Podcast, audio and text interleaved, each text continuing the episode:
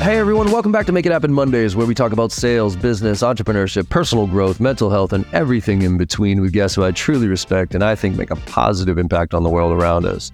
And today's guest is Thomas Curran.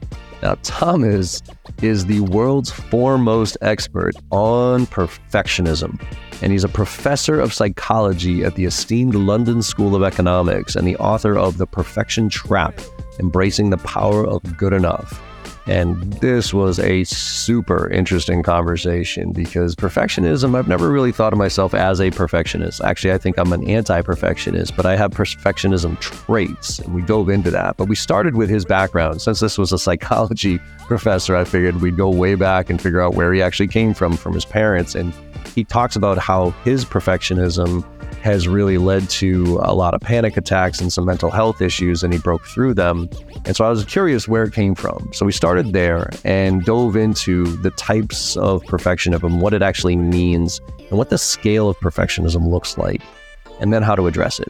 And there was all sorts of interesting nuances with this conversation about where it comes from, from a nature nurture standpoint, how it compares to narcissism, and also the impact that social media has had. And I use this as an opportunity to get a little bit of coaching myself on how to even address my daughter growing up so that she did not have that mindset that leads to so many mental health issues that we all have these days. So I really hope you enjoy this conversation as much as I did. Let's make it happen.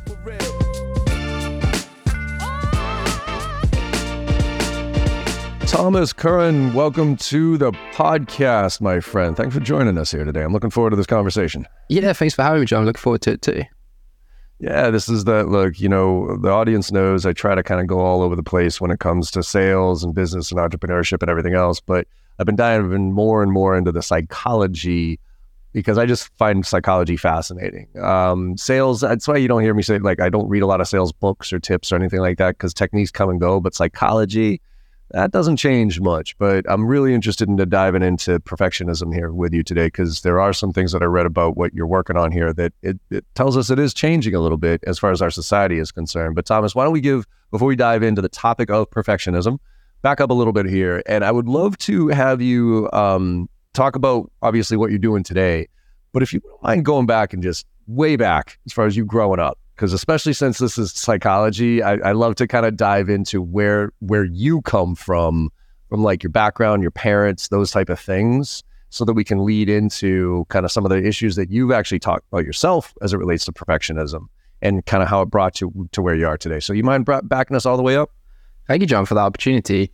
Uh, yeah. Social psychologists, people in the social sciences don't often get an opportunity to talk about their uh, background and upbringing a great deal. But I think it's so, so important because this is a social science. And yeah, we collect data, but we interpret it through our own lenses, right? And our ex- yeah. life experiences um, will taint the way we interpret data in, in, in whichever way um, those experiences take us. So it's really, it is important you know about people um, who write these big books because you can then uh, interpret what they're saying from a more uh, informed place. So yeah, I grew up in a small town uh, in, in the United Kingdom. And the small town vibe in the UK is actually not too dissimilar to the small town vibe in the US, minus mm-hmm. maybe the religion and guns, perhaps, but pretty much the same experience. You know, these are towns that have been left to deteriorate and um, have had a lot of uh, experienced a lot of economic stagnation, uh, shrinkage, I would say. And that was very much my experience growing up uh, young and poor. But one of the things that that did teach me is that life is going to happen to you, and there are things that you cannot control, and Definitely. you have to let things. You at some level have to let things go, and so really that that taught me that you just got to say yes to everything. Like you can't be picky when you come from that uh, position. You have to just take every opportunity that comes. You have to uh, make sure that you that you position yourself to jump when you need to jump. And that's basically what I did. I got a grant to go to university, so I took it. Uh, and then I got an opportunity to do a master's, so I took it. and then yep. I got an opportunity to do a PhD. So I took it. All these things, by the way, taking me to very different places, moving me all around, around. But that's what you got to do to elevate yeah. yourself uh, uh, in this world from where I started. And then that was really where it took off. Uh, I, I, I worked really, really hard to get a postdoc, which is a postgraduate degree. Um, uh, in Australia. So I moved out there. Um, and then I started to really think deeply about perfectionism because one of the things that I was really struggling with is this constant pressure to excel and achieve and lift yeah. myself above other people who I who I perceived as more talented, more privileged, just feeling like I'm always starting from behind them, uh, which was objectively true, but at the same, but also it's a psychological mindset, right? And uh, and that put incredible amount of uh, pressure on myself, stress, uh, mental health difficulties, which culminated in um, what I would call a breakdown. Probably, I mean, I'm yeah. sure uh, people would have experienced worse, but it was certainly difficult, panic attacks and all the rest of it. And that's when I started yeah. to think, okay, this pressure, this expectation is having such a tremendous impact on my life in a negative way. And mm-hmm. perfectionism is certainly at the root of these issues, driving myself crazy. So I decided I'd do a bit of research in this area, try and find out more. And it wasn't just me, it was everyone and all around me that was experiencing it. So I looked at it more at a societal level. I was the first researcher to find that perfectionism is rising over time. Um, and it's on an exponential curve. So we're seeing a lot of it now, and we're going to see more of it into the future and that's where the that's where the TED talk came from. That's where the book came from, and here I am. So uh, that's a whistle's top store of Thomas Curran. Love it. I, the the one thing I want to get a little bit more clarity to because I'm fascinated on the nature nurture component of this. Um, for you, what, what, what were your parents? Uh, what were their careers like? Like, what positions did they have? And and how and, and, if you could reflect a little bit on maybe because I do want to dive into you have some percentages and where it comes from, but curious if you can glean anything from your childhood based on their upbringing and what they did that kind of put you on that path. Yeah, so my dad's a construction worker, and a typical you know working class guy. Um, he you know. Uh, the, the the way that he, he showed that he loved you is by praising your work ethic. Yeah. right. You know, like you, you worked really hard and that yeah. was, that was how you, you knew that uh, you'd done well and, and he was proud of you. So there was very much instilled uh, a very strong work ethic in me from a child, from my dad's work class upbringing. His dad was actually a master carpenter in the local area and uh, um, quite well regarded, actually. Some of his wares are still in the pubs of Northamptonshire, where I grew up today, which is a beautiful thing because he's no longer with us, but you feel like he's there, you know, when you're walking up the yeah. stairs and the banisters that he made. It's incredible.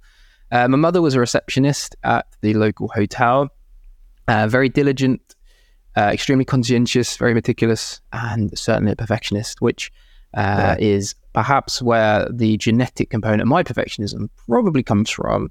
Uh, she she certainly has um, tendencies that I uh, I share, um, and there's certainly uh, I would I would think uh, quite a bit of my perfectionism. is also her perfectionism, yeah. Um, and yeah, they met uh, uh, in the early '80s, and and they've been together ever since. So it's very happy, uh, very happy uh, situation for us, and that's what they have. so so let's dive into that right there's i mean i think of on one of the things i was doing prepping this i think i heard you say that nature you kind of attribute about 30 to 40 percent of perfectionism well actually just for the audience could you define perfectionism i, I, I think everybody understands what we're talking about here but i just want to define perfectionism and and compare it to other things like narcissism and and those type of things because I think a lot of the characteristics are similar, but I want to make sure that the audience knows the definition and how you look at perfectionism um, because I think it's a really interesting take on it of where it comes from too.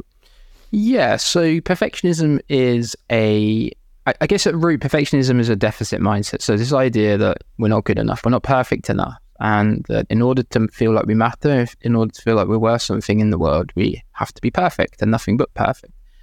Um, and what we're really trying to do is repair or conceal that imperfect self from the world. So we need other people's approval and validation is a very big part of our um, emotional well-being. Uh, they tell us that we're okay, that we're good enough. They give us the reinforcement that we need to feel like we're not deficient. But of course, when those things aren't forthcoming or rejected or worse, people just show us indifference uh, of course, everything comes crashing down because that, that says something about that imperfect self that we're trying to hide. Mm-hmm. Now, that's really important as a starting point for perfectionism because it's often confused with things like conscientiousness and narcissism, as you mentioned.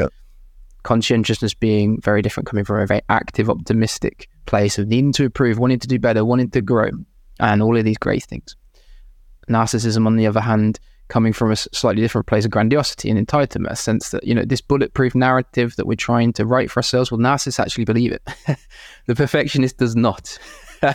So that's the core difference between those two individuals. So perfectionism, if you start at the root point, uh, starting point of deficit, then you can begin to unpack why it's so problematic. Can I? This, I wasn't going to ask this question. I was curious on this. Narcissists, they they believe that they are better, but is that a almost a defense? Is that ultimately, from a psychology standpoint, is that ultimately a defense mechanism because they really don't believe it way, way deep down, or is a narcissist truly? I, I, I see the lens through my lens, and I genuinely think that I am better than, or whatever it might be. And there is no deep seated. I mean, I'm sure there's deep seated issues in general, right? But I just always fascinated. Like it feels like narcissists, they put themselves out there like they believe it. But my question is, is do they really deep down, or is this just a defense mechanism? Interesting you bring that up. And actually, not many people ask this question, but it's such an important one. So there is something called narcissistic perfectionism, where uh, the projection of perfectionistic standards onto other people and ourselves would be what Freud called projection. So we're essentially projecting those inner deficiencies into the world. But narcissism standalone, it, it really, you know, people people really do believe that okay. they are the measure of all things. Uh, this yeah. kind of idea of messiah complex, and you can you can point to very all sorts of different individuals, very high high profile well, individuals. There's one rather obvious. There, one there's here. one I'm sure that comes to mind. but most people, where you, you know these individuals do exist, but actually much more of what we see on the surface as narcissism actually comes from a, a place, as, as you mentioned, of feeling like we we don't uh, matter, we don't belong, we're not good enough, and that and and it looks like narcissism on the surface, but actually underneath it. So where would you put yourself on the scale? Like if you were to go from, you know, perfect let's let's hone in on perfectionism, right? Because I think you you've said you consider yourself a perfectionist, um, and and I think you said you're getting better um, at at it and dealing with focusing on what you can control and other things. But say say you know five years ago, where were you? Like when you when you had those panic attacks, right? And you kind of said, okay, this is this is the breaking point for me. Where were you on the scale of perfectionism, and and where are you now? Uh, well, that's a, uh, it's really it's, it, so it's a one of the great point about perfection being a spectrum. And that's really important for your listeners to realize that this isn't a fixed entity, right? right. So you're not a perfectionist or a non-perfectionist. We don't like to think about perfectionism in these terms because that means it's very hard and fast. That means we can't do much to turn the corner on it. And and as we've talked about, about 30 to 40% is genetic, which, you know, is, is, is, is fixed. But nevertheless, that leaves a lot for the environment to explain. And that leaves a lot for the environment to either turn down or turn up, depending on which way the dial goes and depending on which way we interpret and move around that environment. So we do have agency, and I think it's really important to to recognize that perfectionism is a spectrum. Now, for me, uh, I would say I was a mega mega perfectionistic person, uh, and now I'm only just maybe trending a little bit high on the spectrum. You will always have these tendencies. I'm sure, sure for people who are listening, recognize that it's a really difficult thing to let go of, particularly in this world. Um, but at the same time, you can reflect, you can have a more philosophical outlook on life, which basically says, okay, things are going to happen to me that I can't control, and that's okay. I can't perfect everything, and that's okay. I can have goals, I can have aspirations, I can want to do well, but at the same time, I can know that that path is going to be long, it's going to be jagged. It might, I might not get there as quickly as I wanted to get there. Uh, I might hit setbacks, um, things coming out the blue that didn't expect all of these things I'm prepared for mentally, and I can um, weather way better now than I than I could have done in the past. And and so I would say I'm I'm getting there. I'm on the journey. Certainly not fully recovered, but um, but on the way. That's good to know. Um, one of the things I'm struck, you know, I, I, a lot of times I use my podcast here as open therapy session, so I'm gonna I'm gonna use that. I'm gonna take advantage of it here for, with you because I got some questions as it relates to perfectionism, expectations of others, and work ethic. Three things that have, have come up here. I do not consider myself a perfectionist, right? I, I think that I've, I've always said that one of my skills that I've, uh, I think, been born with is I have a rather opportunistic lens where I can kind of look at two or three data points of any scenario and usually make a pretty educated decision and I don't have to think too hard about it. I just I just go ahead and do it, right? I don't like the details. I do not like reading into the details. I don't overanalyze things and I just go. That said, let's go back to work ethic. Your dad, you said, would encourage and praise you based on work ethic. Same with mine. My problem, and a lot of other entrepreneurs that I've been talking to, specifically very recently, have a very big issue with work ethic as it relates to figuring things out. So I'm a little bit of a perfectionist, I guess, in the sense that I, I, I push hard, I work my ass off. I probably you had mentioned something about how perfectionists actually aren't very productive because they get too stuck in the details and and they never really get out of their own way. And I, I'm definitely there when it comes to the I work way harder than I work smarter. Okay, but my expectations of other people isn't that their work is perfect. I could care less if they're, I know their work is never going to be perfect. But I care that they put in the fucking effort to try to make it better. And one of the things I've come across with myself just happened to me, like was, you know, I had a big, you know, not a big company, but a bunch of people that that that worked with me and and for me. And Q1, the bottom dropped out. And it just it felt like I was more concerned with their well-being than they were based on how hard I was working versus theirs trying to save them versus me and all this other stuff. And I've talked to at least 15 other entrepreneurs right now who are, are just incessantly frustrated with the fact that their employees don't seem to care don't seem to have the same drive and work ethic that they do. Mm. and and is that a form of perfectionism? Well it's a really good um, question. I'm not on the front line of these uh, particular ventures, so it's difficult for me to have an informed position based on what I see at, in the workplace. What I can tell you in the academic setting is that young people are extremely failure averse. Yeah. And, and that is maybe a, a little bit of what you're seeing there. So, what's interesting is we've be- you're in sales and uh, you'll know that you're going to fail a hundred times, right? And yep. for the for one time that it might like you might get it over the line, right? This yep. is just failure is just part and parcel of the process. In fact, it's expected. It's regression to the mean. It's going to happen way more than it than it doesn't. And you have to really you have to be prepared for that, and you have to be able to weather that um, healthily, right? Like be able to take mm-hmm. it on, like the chin. Okay, never mind. We'll try next time. We'll go next time. You you've just got to keep going back. You got to keep going back. Right. I guess this is resilience, what we call resilience. Uh, yeah. I'm not sure I'm overly keen on the phrase resilient, but nevertheless, we call it resilience. And this is something I think young people right now have a difficulty with um, because they've come out for a very brutal sorting process through school, and, and perhaps parenting where expectations are really high and, and parents are very keen to instill in young people that it's really, you know, it's a problem to fail, right? if you fail your tests, then yeah. you're not going to get into the right classes, which means you're not going to get into the best universities, which means you're not going to make it into these elite professions. So it's a real problem. Failure is a real problem, right? You got to make sure you're nailing every single time. Keep getting yeah. exceptional tests, exceptional tests, exceptional tests. So young people take this, uh, again, deficit thinking deficit yeah. mindset, worrying about the consequences of screwing up at the expense of success, right? And this is perfect, what perfectionists will do all the time. They will self, they will uh, avoid failure, right? So intently that they self sabotage a chance of success yeah. because avoiding failure is way more important than making the successful um, act. And you see this in all sorts of lab experiments, by the way. Like if you put uh, perfectionists in the lab and you ex- expose them to some kind of failure, or perfectionistic people, um, we do this with sport. Sport's a really useful example. So we say, okay, here's an here's a task, but cycle task. You got to cover a certain distance, a certain amount of time. Go. You should do it based on your fitness. You should do it comfortably for you. Mm-hmm. And you get people to do it, and they really, really, hard the first attempt. And then you say, okay, no matter how well you did, you failed. Right? You didn't you didn't make it. Sorry, guys. But but have another go. You know, don't worry. You can try next time.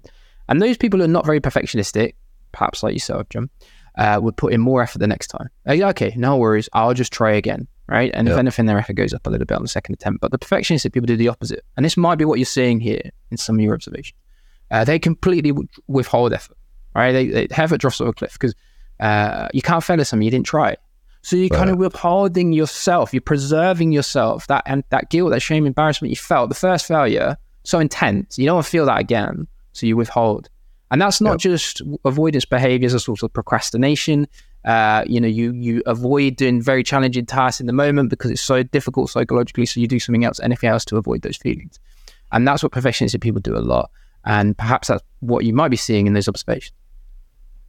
That's and I think it's such a bad societal thing here because I do agree. Like we have gotten into, I mean, I don't know how bad it is in the UK or London, but here in the states, it's you know, Uh, it's taught to the test. It's you got to get an ABC, you know, A or B, or else it's even a B is bad. And because if you don't get perfect scores, and you're not going to get into that school and and whatever. And I just feel like that is such an old, antiquated way because that system has been manufactured to basically produce robots. And the scary thing is, is now they're getting replaced by robots, right? With the AI stuff that's happening right now. And so I, and I see this as, as a parent, you know, my daughter's 12 years old and she had a big problem early. I mean, she's gotten a little bit better at it, but she will, I, I watch her. She will not try something if she doesn't think she's going to be good at it. And, and even if she thinks she's not going to be good at it or she's not going to master it immediately, she'll avoid it. And I'm trying to figure out like how do we deprogram our children? I mean, because I talk to her about failure all the time. I mean, I mean, to your point of sales, I'm like, sweetheart, like I've failed a thousand times before I succeed. I'm like, I and I celebrate the failure with her. I'm like, no, we that's a learning lesson, right? But yet still, she has that perception. You know, I could tell it's a deep seated thing, and I don't know. She, you know, she's she is on social media, right? She has Snapchat, but she's I don't let her have like Instagram or all these other ones, right? Which I think just perpetuates, and we'll talk about that as far as social and, and, and the impact that that has had, which is why I think that exponential curve is happening here. But what can you do as a parent outside of telling your kid that failure is okay and and kind of limiting their social exposure and it doesn't matter how many likes is there anything from a psychology standpoint that you can approach a child with to try to address this before it becomes and manifests itself into panic attacks and and procrastination and all those things? Yeah, it's so true. And it is an issue because if you look out into the what, so go back, go back to when our parents were coming, growing up, right? You, you, I, it was the affluent society, the burgeoning middle class. Uh, the average Joe was celebrated. You know, look at the Flintstones, the Jetsons. This was the average family, right? That was the celebrated uh, figure for American mm. culture. Today, it's the Kardashians, it's the 1%, it's the unicorn achievers. And that's all young people see on social yeah. media, televisions, on the television screens, billboards, um, documentaries, movie theaters. Look around, that's all you see the incredible achievements of the 0.001%. Now, that's just creating a warped sense of uh, uh, what it what's normal. Uh, yeah and it's creating a warped sense of, um, and uh, sorry, not a warped sense, but a, a, reticence among young people to to put themselves out there to fail, to show that they're vulnerable and just human beings. And that's why I think we're seeing this incredible worry about, well, I'm not going to try something if I if I screw it, uh, if I'm not very good at it, because all I see on Instagram are people who are like incredible at these things, like guitarists, right? You, you ain't gonna pick up a guitar and play Hotel California on your first strum. Ain't gonna happen. Right. But if all you see on Instagram is people like noodling along, like it's right. it's right. it's gonna give you a sense that well, there's no way. So why bother? Like, there's no way I I can never be that good. There's, and when I try, I just can't. I can't pull out a tune. My fingers are hurt, and it's not. I'm just going to give. No. And I think I think that's so. You asked about parents, but I, I want to provide some um, reassurance to parents that are listening that this isn't the, the, you know this is not your fault. Like this is this is a problem of society, of broader culture, of the things that we lionize, and it's really tough in that context. However, there are things we can do. Obviously, we can teach young people that these things are unrealistic, that these things are yeah. not re- reflective of everyday life, that actually everybody sucks at everything they do for everything. the first time. And some yep. people suck at things they do for the hundredth time. like, well, but if it brings you joy and it makes you happy, I mean, I'm a, I'm a, I suck at singing, but I still do it because you yeah. know what? It brings me joy. It brings me happiness. And if it does, if that's what it does, then that's that's the most important thing. Uh, secondly, I think we can lead by example, just as you said, John. You know, like we show our children for our own failures that failures are humanizing and not humiliating. They they are really part and parcel of being a fallible, exhaustible human being, and and um, we should be celebrating them, embracing them, uh, learning from them. Most important. But thirdly, and this is so important, consistency, consistency, consistency. make sure no matter how well your children do uh, in school or college or sports, whatever it might be, that you give them a, the consistent treatment. So, for instance, if they succeed, they get an A plus grade, hug them, praise them, tell them how amazing that achievement is. But if they get a C on, on occasion and they're not, they're devastated because naturally they, they may be the same treatment, hug them, praise them. Tell them it's not the end of the world. Tell yeah. them that actually this is just one grade of many hundreds of grades that you're going to get uh, across your school uh, life. That it is an indictment on you. Doesn't say ha- about anything about how much you matter, how much you're valued, how much you love. Doesn't say anything about how much the teacher likes you, or your parents approve of you. just one grade of many, many other grades, and that's all you can do, John. You know, that's all you can do. Just try and be as consistent as you can with your love and approval, um, and uh, and and you know, just raise uh, kids in in as a loving and uh, caring way as possible. That's all you can. I think that's the you know that's the trick. It's like the consistency. I think is the hard part for parents, right? Because it ebbs and flows, and you get caught up in the societal component of it as well, right? You compare your child to everybody else. I mean, that's just the way. That's just human nature, right? I mean, I think that was one of the challenges I had when my daughter was growing up. It was like she was evolving faster just from a from a um, I don't know, just she, she's a single child, right? So we we've always treated her like an adult. We never had baby talk with her. We've always had very thoughtful conversations with her, and so there was absolutely a point where she was far more mature than the majority of other people. And you know that made me feel good to a certain degree. But then we compare, you know, then I compared other kids who were playing sports, and I'm like, oh, she's not as good as that. So you know, you you inherently get stuck in this comparison world. And I think that's that that's a big part of this is that you're constantly comparing yourself to somebody else. How do we break that cycle without breaking the aspirations? Because I want I I look at other people and that helps me aspire to be because that's one approach to it, right? Some people are like, you know what, that drives me to be that good because I want to be like better than that person. But other people are destroyed by it because they're constantly comparing themselves about how many clicks and how many likes and how many shares got happened here. So, what's the dynamic between aspirational comparison and and negative comparison, if you will? Yeah, it's a really good question so going back to the point I was making about how in this society we idolize the unicorn achiever, Nassim Taleb did a very, very interesting uh, calculation. So Nassim Taleb is a uh, quite famous um, mathematician, and uh, he found that in order to get to the top of any any discipline, he used the example of sport, you have to be a Six Sigma individual. So that's six standard deviations away from the mean. It's about one point uh, one in one point four million people, right? So it's a completely improbable uh, aspiration. Now, that's to say we shouldn't hold them, just want to park that for a moment, but nevertheless yeah. improbable. Now, fully 70% of us will fall somewhere around the mean, around the average. Yeah. 70% of us. Now, there really shouldn't be any shame in being average. And if we make it to the top through our talents and efforts, then that's amazing. That enjoy it, crave, uh, sorry, uh, drink it in because it's, it's an achievement. But if you don't quite make it, knowing that most of us are very probably average, I think takes a lot of pressure off comparison and puts the focus more on uh, meaning, purpose, and flourishing. And uh, to, to, flourish, by the way, means means to flower. And, and flowers mm-hmm. don't compete each other; they just grow in their own intricate way, not needing to yeah. size themselves up or compare themselves to all the other flowers in the in the garden. Um, my mum's a gardener, so this is where I started to think about these kind of metaphors. But I think that's important. We yeah. are our own person at the ultimately, and it's really important that we focus on our own passions uh, and and get a sense of purpose of the things that we are interested in. And that intrinsic motivation can carry us a long way, I think. And as I, as I said, it doesn't matter if we don't quite make it, because all that does matter is that we're finding purpose and, and, and meaning from what we do. So I think it's a, it's difficult because we're always pushed to compare. We're also pushed to look at the the, the highest yeah. achiever and think we that's the benchmark. But actually, most of us are average, and that's okay. And that the most important thing is we find meaning and purpose. And if we for for the talents, we can even get one standard deviation, maybe even two. Amazing. That's that's that's awesome. But what we should see success in a new framework that's yeah. within a a realistic bound of what's possible, um, and focus on meaning and purpose. Those are the things that most two most yeah, I think that, you know, I always tell my daughter, you know, when the, the, the question of what do you want to be when you grow up, there's, there's one answer to that and one answer alone, in my opinion. And the answer is happy. That's it. Right. But you got to be out, you got to fail a lot to figure out what makes you happy. Right. Because there's a lot of perception of what makes you happy.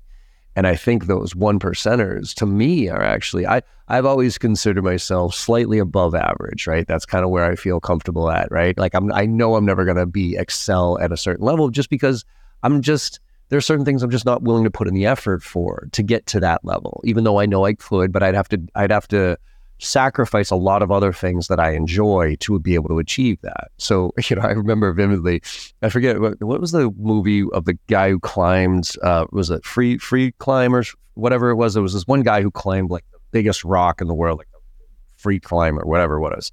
And he came to do a presentation at a, at a kickoff, right? And it was supposed to be this motivational. And the guy's a little bit of a weird bird, obviously. He lives in his van and all this other stuff. But he he walks through his whole process and I was like, holy smokes, like that is ridiculous, right? And and it was almost demotivating to me because first of all, he I, I loved him because at the end he goes, well, I'm not exactly a motivational speaker, so uh, thanks for having me. See you later. Just walked off stage. So it was like the biggest dud of a motivational speech as you could ever, and I just burst out laughing because I thought it was brilliant. But what it was for me, it was a little demotivating because I'm looking at the guy. I'm like, he sacrificed his entire life friends, family, name it. He lived in a van by himself. He did this every day of his life. And I looked at that and I was like, under no circumstances is there anything in my life that I would put that much effort into. I, I mean, and I hate to say it, but even my like daughter, you know, even my kid, as much as I love my kid, I'm not going to dedicate my entire life to my kid. And so I think a lot of people have that wow, look at Kobe Bryant, look at uh, you know, people like that. It's like, that is incredible. But are you really willing to put in the work that Kobe Bryant put in to be that good at what he did? I don't think so. And so for me, it's actually comforting to see some of that being like, yeah, great, good for you. But who are the people who are above average and doing normal shit, but but are doing it really, really well? That's who I look for. And I think I wish we would we would celebrate those people more. Yeah, can I add another piece to this? Please um, because you're absolutely right. And the other piece is that one of the things that we often do when we look at the high achievers is we ask them, well, what did it take to get there? And of yeah. course, everybody wants to create a life narrative for themselves that gives them dignity and self respect. So they tell you they worked really hard, they made loads of sacrifices, they stayed the course, and they ended up winning. Yeah. However, there were other factors that we don't discuss yeah. that were also important. Being born in the right social circumstances, for instance, having the help and support perhaps of family members, yep. uh, particularly in an entrepreneurial context, by the way. I know it's a controversial statement, but yep. it certainly, no. help, certainly helps.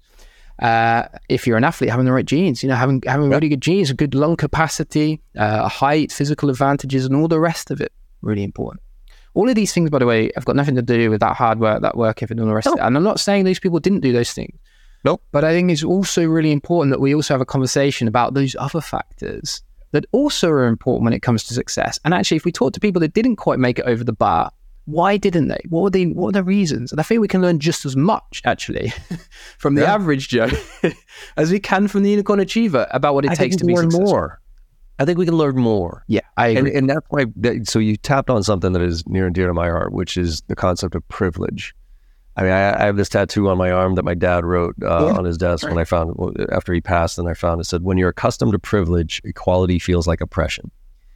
And and that to me is I, am trying to change the word privilege to advantaged because I think privileged kind of immediately puts up defenses when you tell somebody they're privileged because their perception is is I was given something, right? Uh, but it, it doesn't take away from the hard work. Exactly it, it's just to your point, there's other factors here that put you in a position to be that successful. So, for instance, one of my favorite um, videos about this is there's a I don't know if he's a professor, but he's there's a he's out in a field and there's a whole bunch of people out on a on a football field, if you will, right? And at the end, um, everybody's in line. He's like, "All right, I got hundred dollars here. Whoever uh, wins this race wins this hundred dollars." He goes, "Hold on," and everybody's ready to go. But then he's like, "Hold on a second. Before this, um, if your parents are still together, if they're still married, take two steps forward. If your parents paid for college for you, take two steps forward. If you've never had to worry about where your next meal came from, take two steps forward. And he just goes through all these things that maybe somebody like you and I or whatever would be like, yeah, okay, yeah, no problem. I'm just going to keep walking. And what happens is at the end, there's two or three white guys, like look like me. And then if you look at all the way back at the rest of that field, it's everybody else. And then he's like, all right, go. He's like, who the hell do you think's going to win this race? So I think it, it just puts perspective on, Yeah. like, yeah, and it's like Obama. Obama got destroyed a while back when he said, if you're an entrepreneur, you did not get here by yourself. People are like, what the fuck? I worked my ass off for this. You know, it's like, no, yeah, but guess what? There was somebody who paved the road so you could drive to work. There was somebody who picked up your fucking trash so that you could actually do these things. There was somebody that cleaned this. So you didn't technically do it by yourself, right? None of us do. But yet we have this mentality of like the self-made man, the self-made person. It's like nobody's self-made in this world. Yeah.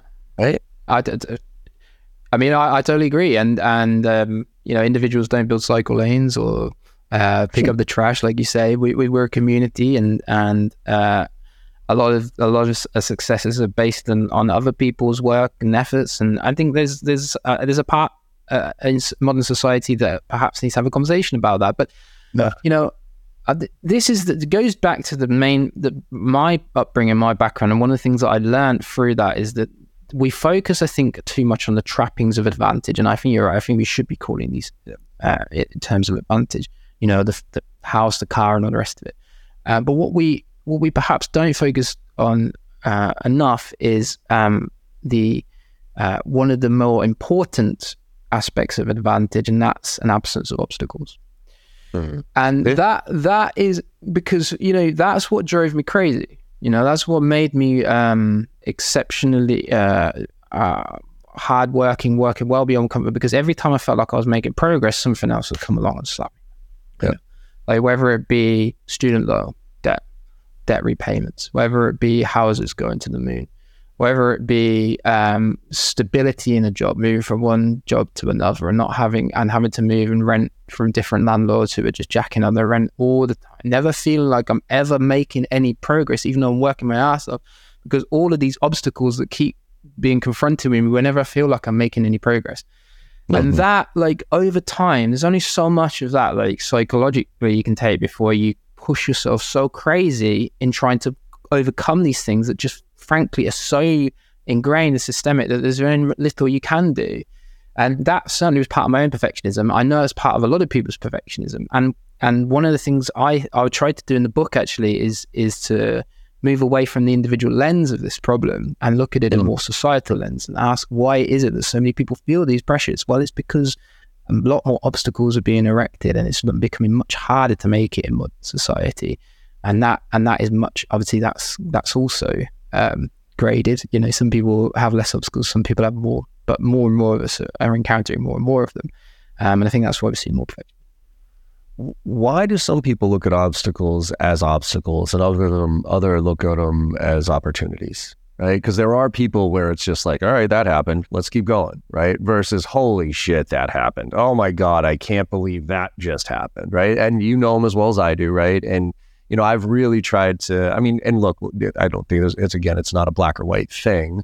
Right? We all have instances where both of those things occur, but there are more optimistic people Absolutely. is optimism a an anti trait to perfectionism?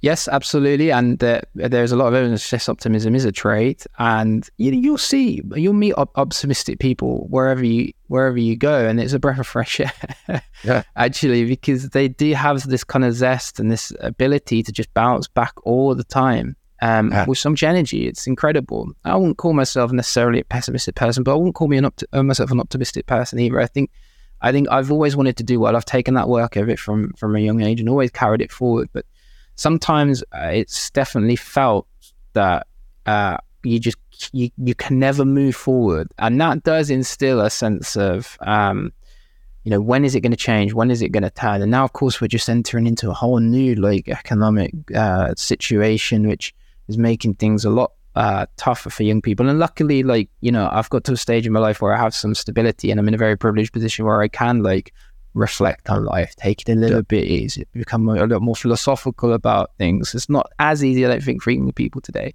Yeah. Um, but it is. Yeah, I love, but, I love people who like who've made it and say, "Oh, money isn't you know money isn't the answer." Yet they're sitting on a pile of cash and some kids trying to pay their rent. It's like, all right, asshole, to you, money's nothing because you've already got it. Yep. Don't tell me that money isn't the driver here because I need it right now. So I think that's a little asinine for people to reflect back on their careers and tell people what they should have done, even though they went through all the same shit that those people are going through. Yeah, I have to check my periods all the time because it's very. I could have been somewhere else in another situation. I could have been in prison. I could have been. I could have been. Yeah. Like that, that's a very real possibility for me. If you yeah. simulate my life with Monte Carlo simulation thousands of times, I only end up where I am once, maybe. Like, yeah. is uh, I will uh, most of the time I'll be okay. I'll still be in the hoedown, and, and, and a non-zero probability that I'm in. I'm in serious trouble. Uh, just depending on how life goes, and I think you know, again, it is I can look back now. I think you know I can take this optimistic mindset moving forward, and and I try to, um, but I do understand where pessimism comes from among young people yeah. because it is tougher, and especially if you're poor, it's really hard now uh, with the way that inequality is to kind of lift yourself up. So, you know, I I I'm in reverence to optimistic people, particularly if they come from difficult circumstances, because I've always think it's like a superpower. Totally.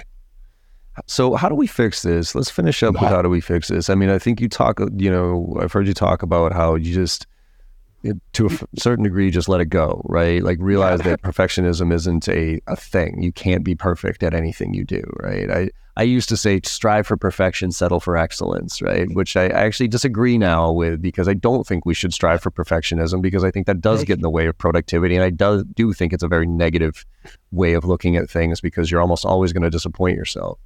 So how do we break this cycle outside of just letting it go and be like, ah, no, we're cool, I'm fine with failure, that type of thing? Are are there pieces? Are there things that you've seen work for people to break the cycle of perfectionism and get more towards happiness and realism?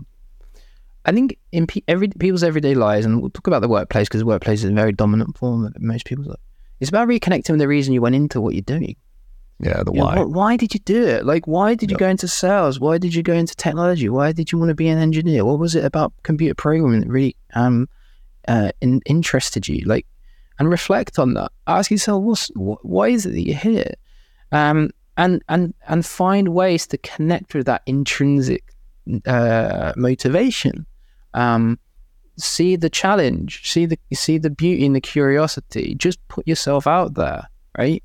Write that Perfect. code uh, experimental code that you know is 99% mm. the chance it's not going to work, is not going to put, up, but there's a 1% chance it might.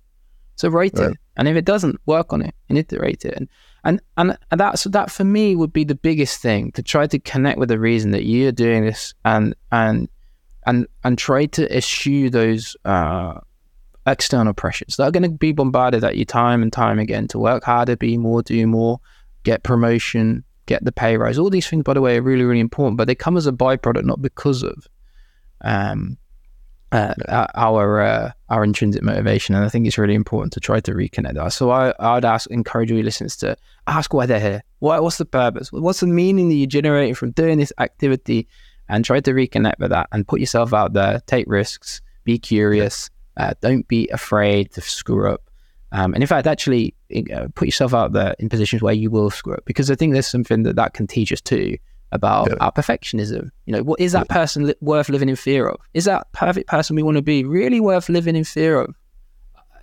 When you fail and when you screw up, you find out actually it's not because the consequences of that failure are not as catastrophic. You think they are, and yeah. there's something that you can always take away from it.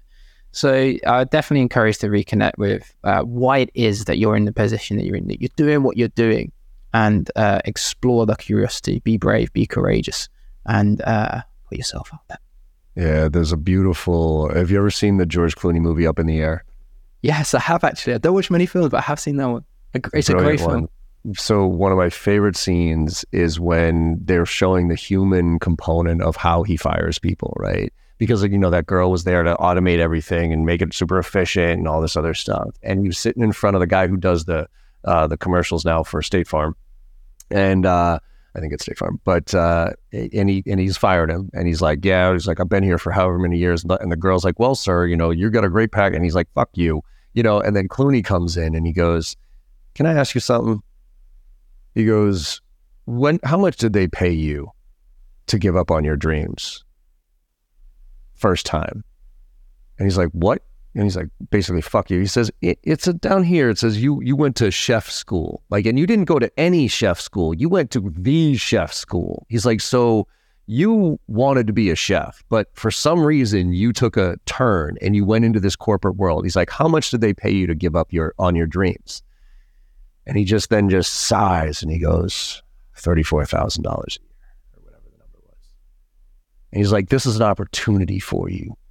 Right. So instead of this failure, you got fired that opportunity. And I think that's what I, I, actually just posted this yesterday, as a matter of fact, because LinkedIn um, has this insiders group that I'm a part of, and they want to you know post your journey, your path. They call it your path. And I got fired when my first company got acquired by Staples. Right, I, I got fired, and I had never been fired before in my life. And it was like it hit me like an absolute ton of bricks. Right, I mean, self conscious. I was like, holy shit, I'm not good enough anymore. That type of thing, but after self-reflecting for a fair, you know for actually a relatively short period of time it was one of the best things that could ever happen to me because I knew I wasn't the right fit. I was fighting an uphill battle that I wasn't ever going to win. And so it and it was constraining me in a level that it was just unhealthy for my mental health over anything else.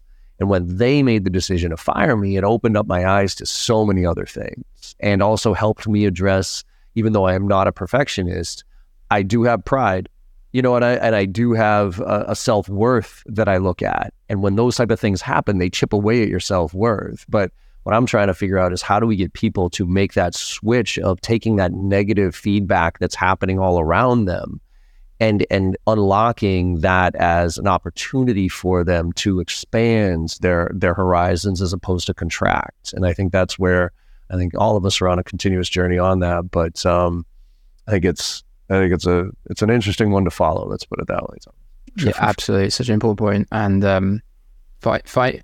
Just you know, we hire people. We hire people for reasons. We go into industries. You know, we trust them. We we we know they've got skills and abilities. I think it's about it's about putting faith in people to fulfill those skills and abilities in ways that enhance enhance the company and um, that's that's the most important thing. I think sometimes we get trapped in this sense of there needs to be a kind of prod from below all the time. That people, you yeah. know, we need to keep controlling people into action when actually it's much more important that we give them uh, environments that allow them to flourish using their skills and abilities that we've hired them for. Oh, by the way, and that movie has a great ending. yeah. So uh, I won't spoil it for listeners, but oof, that got me. That got me. That that was again a wake up call for me, right? Because because I was actually George Clooney. I didn't cheat on my wife or anything, but that was a uh, that I was you know two million miles in ten years. I was on an airplane every day. I had all the you know cards and played the games and all that other stuff as far as points was concerned.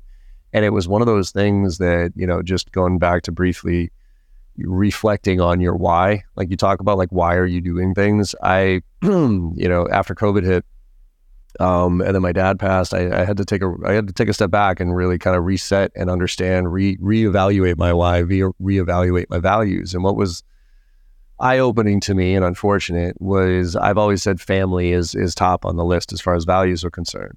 And when I was going through this with my business coach, she goes, uh, you know, you know, the value exercise, right? There's 50 values. You pick the 20 that are yours, and then you pick the five, and then you force rank which ones, right? And I put family, and and I remember when I was going through the force ranking of it, I said, well, isn't family like always number one? Isn't that kind of the default number one value? And he goes, no, he goes, if you want family to be the number one value, you have to write it down and you have to live it. You have to ask yourself every decision that you make, how is this going to impact my family? And what it made me realize was that I, you know, I was fooling myself. I was saying that I was traveling all over this world because of my family and so I could provide for my family and my daughter could have the opportunities and my wife could too. But that wasn't really the case. I was doing it because I was really fucking good at what I did. And I, I enjoyed being the guy up on stage, flying around the world, going to Singapore for a day and Australia for a day, and you know, and being able to tell people that felt really fucking good.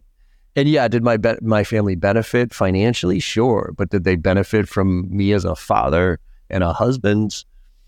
We'll see. You know, so so it really kind of punched me in the in the face as far as okay, going back to values and why And now, once you reset on that and you really, really kind of dive into that, you start to realize what's really important. And then I think a lot of that perfectionism tends to melt away when you realize what your core values are, what your why is, and especially if you're living it. Well, Because yeah, if you're not living those values and you're not living your why, you're always going to be in this perpetual loop of I'm not good enough and whatever and all that other stuff. But if you Yeah. know in your heart what they are and you make your decisions based on that, then perfectionism tends to fall apart because you start to realize what's important. so, so, so true. Oh my goodness me, that's that hits home. Um, and that's a really powerful message for listeners. I think it's really important to reflect on that. And and uh, and and John, I'm glad I'm glad you were able to, and Yeah. and hopefully it's made an, a positive impact on your life, right? Um, Absolutely. 100%. So so that's that's so important. So so. Love it. Well, it's called The Perfection Trap Embracing the Power of Good Enough, right? Which I love and, and I really recommend. So, talk to people about where they can find out more information about you, Thomas, about the book, um, and uh, where they can learn more about what's going on with you, what you're doing. Thanks, John. Yeah, um, I am online. I've got a website, uh, thomcurran.com. Tom's spelled T H O M, Curran spelled C W R A N. Uh, if you Google Thomas Curran, The Perfection Trap, you'll find the book, and it's available at all good stores. Uh, and please, I'd encourage listeners if you do pick a cop- uh, pick up a copy, do reach out and contact me because I'd love to hear from readers. Love it. Awesome, Thomas. Well, I really appreciate you coming on here. I, I thoroughly enjoyed the conversation, and uh, I think we could keep going on this, but to try to keep the audience back to that down down to under the hour here, I think we're going to wrap things up. So, any any final thoughts that you wanted to share with the audience on the way out the door? No, it's great. I've really enjoyed our chat, and uh, thank your listeners for listening. I hope you enjoyed it too. Brilliant. Thanks, Thomas. And uh, look, everybody, I hope you enjoyed this conversation as much as I did here. And like I always say at the end of all these podcasts, look, go out there and make somebody smile today. Because no matter how bad your day's going or how bad you think it went, you go out there and make somebody smile and you know you had a good day. And the world needs a lot more of that right now. So thank you all very much. And I will see you on the other side. I hope you enjoyed that conversation as much as I did. With your support and our incredible guests, we're one of the top sales podcasts out there right now, and I can't thank you enough. Now, to keep the momentum going, it would mean the world to me if you could go and leave a five star review on your favorite podcast platform and share some of your favorite episodes with your network. Also, check out my new website at www.johnm where you'll find even more ways to engage. There's a ton of free content, and you can also get trained from me directly as an individual or for your team. Look, I'm out there selling every day just like you are, and I'm doing my best to stay on top of all the latest trends in technology. So if you're looking to level up and you give a shit about this profession of sales, let's connect and let's make this happen together.